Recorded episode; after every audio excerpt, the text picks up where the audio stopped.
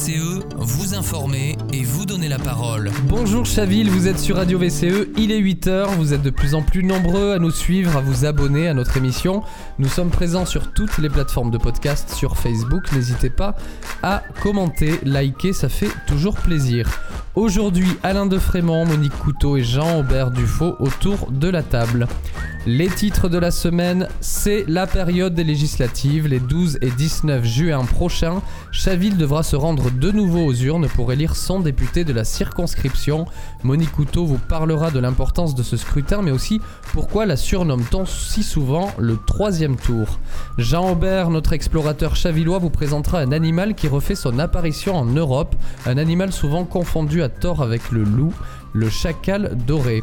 Et pour terminer, Alain de Frémont poursuivra sa présentation du réalisateur japonais Hirokazu Koreeda. Tout de suite, le point municipal avec Monique.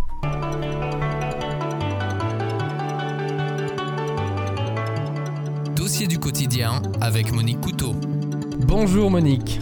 Bonjour Jonathan, bonjour tout le monde. Les législatives, c'est dans moins de deux semaines. Vous avez sans doute croisé les affiches politiques dans l'espace public. Tu vas pouvoir nous expliquer le fonctionnement de ce scrutin.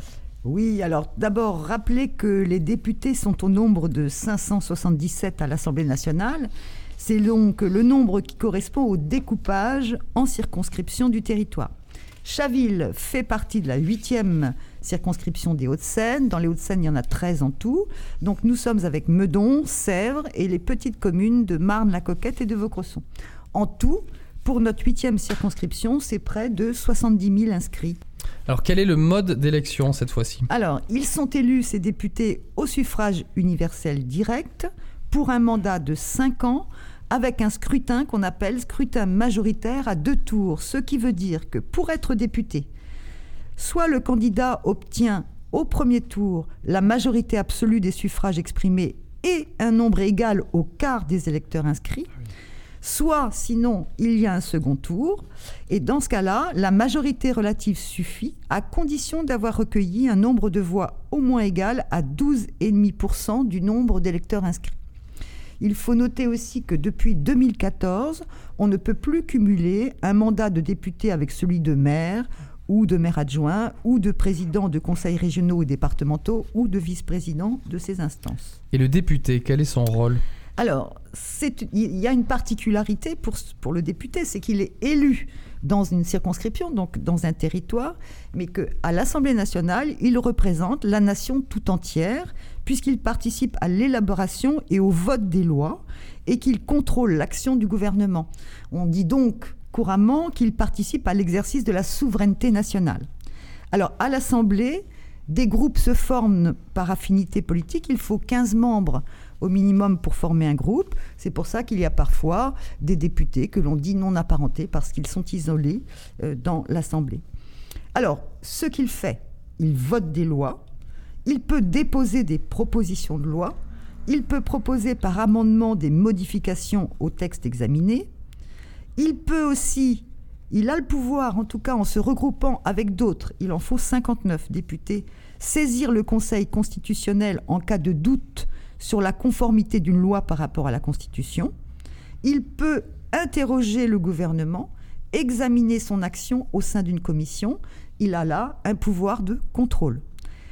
Il peut aussi, en signant une motion de censure qui sera soumise au vote de l'ensemble des députés, mettre en cause la responsabilité du gouvernement. Mais pour présenter une motion de censure, il faut un dixième de députés signataires, soit 58.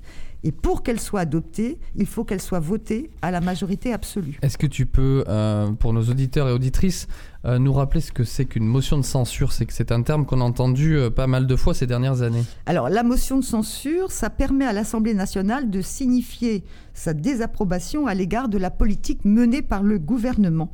Et elle a pour effet, si elle est adoptée, si elle est votée à la majorité, elle a pour effet d'obliger le Premier ministre à remettre la, sa démission à la démission du gouvernement au président de la République. Il faut rappeler que c'est effectivement hein, le Premier ministre et son gouvernement qui sont responsables devant l'Assemblée. Pourquoi parle-t-on de troisième tour depuis les dernières présidentielles? Alors, il faut faire un tout petit peu d'histoire. Il faut rappeler que la France a connu trois cohabitations.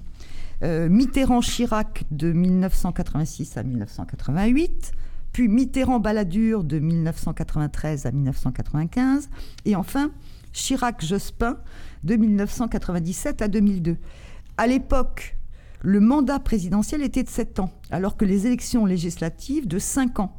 Le mandat des députés, se terminait systématiquement en avril, 5 ans après leur, leur entrée euh, en fonction. Et donc, les résultats de ces élections pouvaient donner une assemblée de couleurs politiques différentes à celle du président de la République, qui du coup nommait un Premier ministre de l'opposition en quelque sorte. C'est pourtant le président de la République qui nomme le Premier ministre. Alors pourquoi Chirac, pour reprendre ton dernier exemple, a-t-il nommé Jospin Premier ministre en 97 tout simplement parce qu'aux élections législatives de juin 1997, après une dissolution surprise de Chirac, la gauche plurielle a remporté la majorité absolue à l'Assemblée. Chirac a donc nommé comme Premier ministre euh, Lionel Jospin, qui était alors effectivement euh, le leader du Parti socialiste à l'époque. Euh, ce qui a aussi, ce qui a, ce qui explique qu'on n'ait plus de cohabitation depuis quelque temps, c'est qu'en septembre 2000, il y a eu un référendum pour instituer le quinquennat. Le quinquennat renouvelable une seule fois. Alors, petit rappel, ce référendum a été adopté avec 73% de oui, mais 70% d'abstention et 16% de nul et de blanc. Mais du coup, en 2001, le Parlement a adopté l'inversion du calendrier présidentiel, puis donc, quelques semaines après, les législatives. Donc, ce qui est maintenant euh, pas mal mis en avant, c'est que cette réforme a accru la présidentialité du régime avec la pratique de donner une majorité cohérente au président de la République. Le président, quelque part, fait la majorité parlementaire, alors que le président n'est pas chef du gouvernement. Mais on voit bien comment, quand il y a concordance entre majorité présidentielle et majorité parlementaire, le Premier ministre peut difficilement ne pas tenir compte des observations, voire des directives du président pour définir ou infléchir la politique poursuivie. Quelque part, le centre du pouvoir se trouve alors plus à l'Élysée qu'à Matignon. Merci Monique, on comprend mieux pourquoi on associe ce scrutin à un troisième tour. Je rappelle les dates de ces élections, les 12 et 19 juin. Sachez que vous pouvez vous porter volontaire en tant qu'assesseur dans les bureaux de vote en vous rapprochant des services de la mairie. Jean Aubert pour la chronique Terre à Terre, n'y voyez aucune transition, il nous parle tout de suite du chacal doré.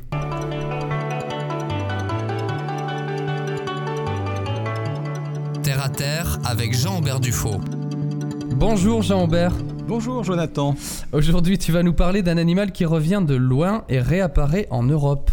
Oui, ce canidé sauvage de petite taille, un peu plus grand qu'un renard au faux air de loup, dont il est un proche cousin, c'est le chacal doré. Tu veux dire qu'il y a des chacals à Chaville? Non, euh, du moins pas pour le moment. Et si les chasseurs lui permettent, euh, si l'on regarde la vitesse à laquelle il semble s'acclimater au continent européen, il ne serait pas étonnant que d'ici quelques temps, nous puissions en apercevoir euh, autour de nos forêts, voire en plein centre-ville déambuler à la recherche de quelques souris, rats ou autres vermines à se mettre sous la dent. Est-ce qu'il représente un danger pour notre faune? Alors, il ne s'agit pas d'une espèce invasive. Elle a toujours été présente au sud-est de l'Europe, du moins depuis à peu près 20 000 ans période où il aurait migré depuis l'Inde, dont il est originaire. Mais sa présence se faisait discrète. Aujourd'hui, il existe plusieurs théories pour expliquer sa soudaine expansion vers l'ouest. Aucune à ce jour n'a reçu les faveurs du jury. Peut-être le chacal se déplace-t-il juste en suivant les migrations des loups, profitant des restes de repas laissés par ceux-ci. La niche écologique euh, occupée par ce charmant petit canidé est intéressante car elle est très large. Il s'agit d'un véritable éboueur à ses heures perdues. Charogne, petit rongeur, lézard composent son menu. Et bien que son intelligence et sa corpulence lui permettraient en théorie de le faire, il n'a pas été démontré que ce mammifère à la bouille assez craquante s'attaquait à de jeunes ovins. Donc le chacal pourrait euh, entrer en concurrence avec d'autres espèces Alors c'est une possibilité si les proies et cadavres venaient à manquer. Les renards pourraient souffrir de cette concurrence et il est même possible que le chacal finisse par s'en prendre à ceux-ci. Mais de par sa prédilection pour les charognes, il pourrait aussi réoccuper une place essentielle que le vautour, qui était autrefois présent un peu partout, à délaisser pour se replier vers des régions plus montagneuses. Est-ce que le chacal doré est déjà présent en région parisienne? Cela est peu probable au moment où je délivre cette chronique, mais pas tout à fait impossible, ce n'est qu'une question de temps. Dans les Deux-Sèvres, un individu a été identifié en mai l'an passé. Il semblait suivre un chemin qui fait penser qu'il puisse euh, suivre le couloir migratoire des loups, se déplaçant de l'est vers les Pyrénées. Le loup étant épisodiquement présent dans la Marne, le chacal pourrait lui aussi en profiter. Merci Jean-Aubert. Si vous désirez en savoir plus sur ce petit canidé attachant, je ne peux que vous conseiller de lire la chronique d'Alain Bougrain-Dubourg sur le site de Charlie Hebdo. Alain de Frémont tout de suite pour sa bande-annonce.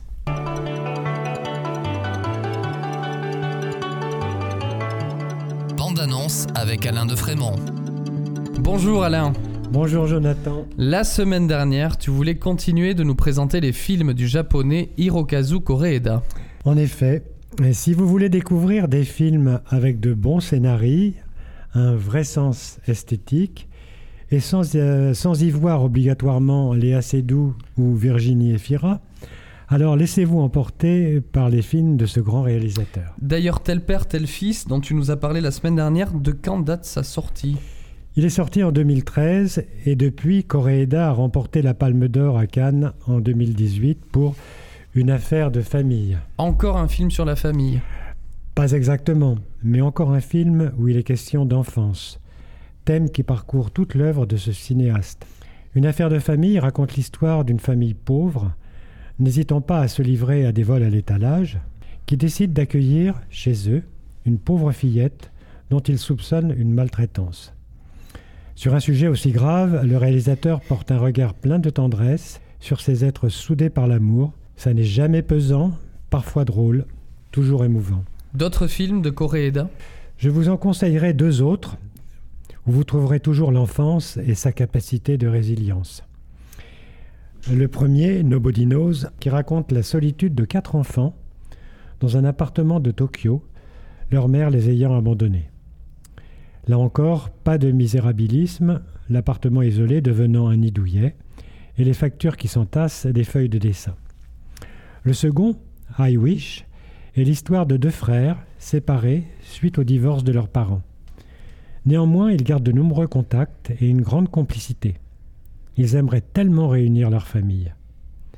Alors que le train à grande vitesse va être inauguré, ils voudraient croire que leur vœu se réalisera s'ils le formulent au moment précis où les deux premiers trains se croiseront.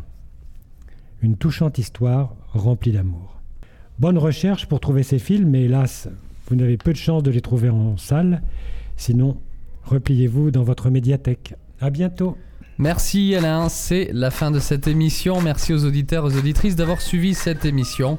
Si vous souhaitez nous contacter, vivonschavillensemble.outlook.fr. On se retrouve lundi prochain pour de nouveaux sujets qui vous concernent. C'était Jonathan Denuy sur Radio VCE.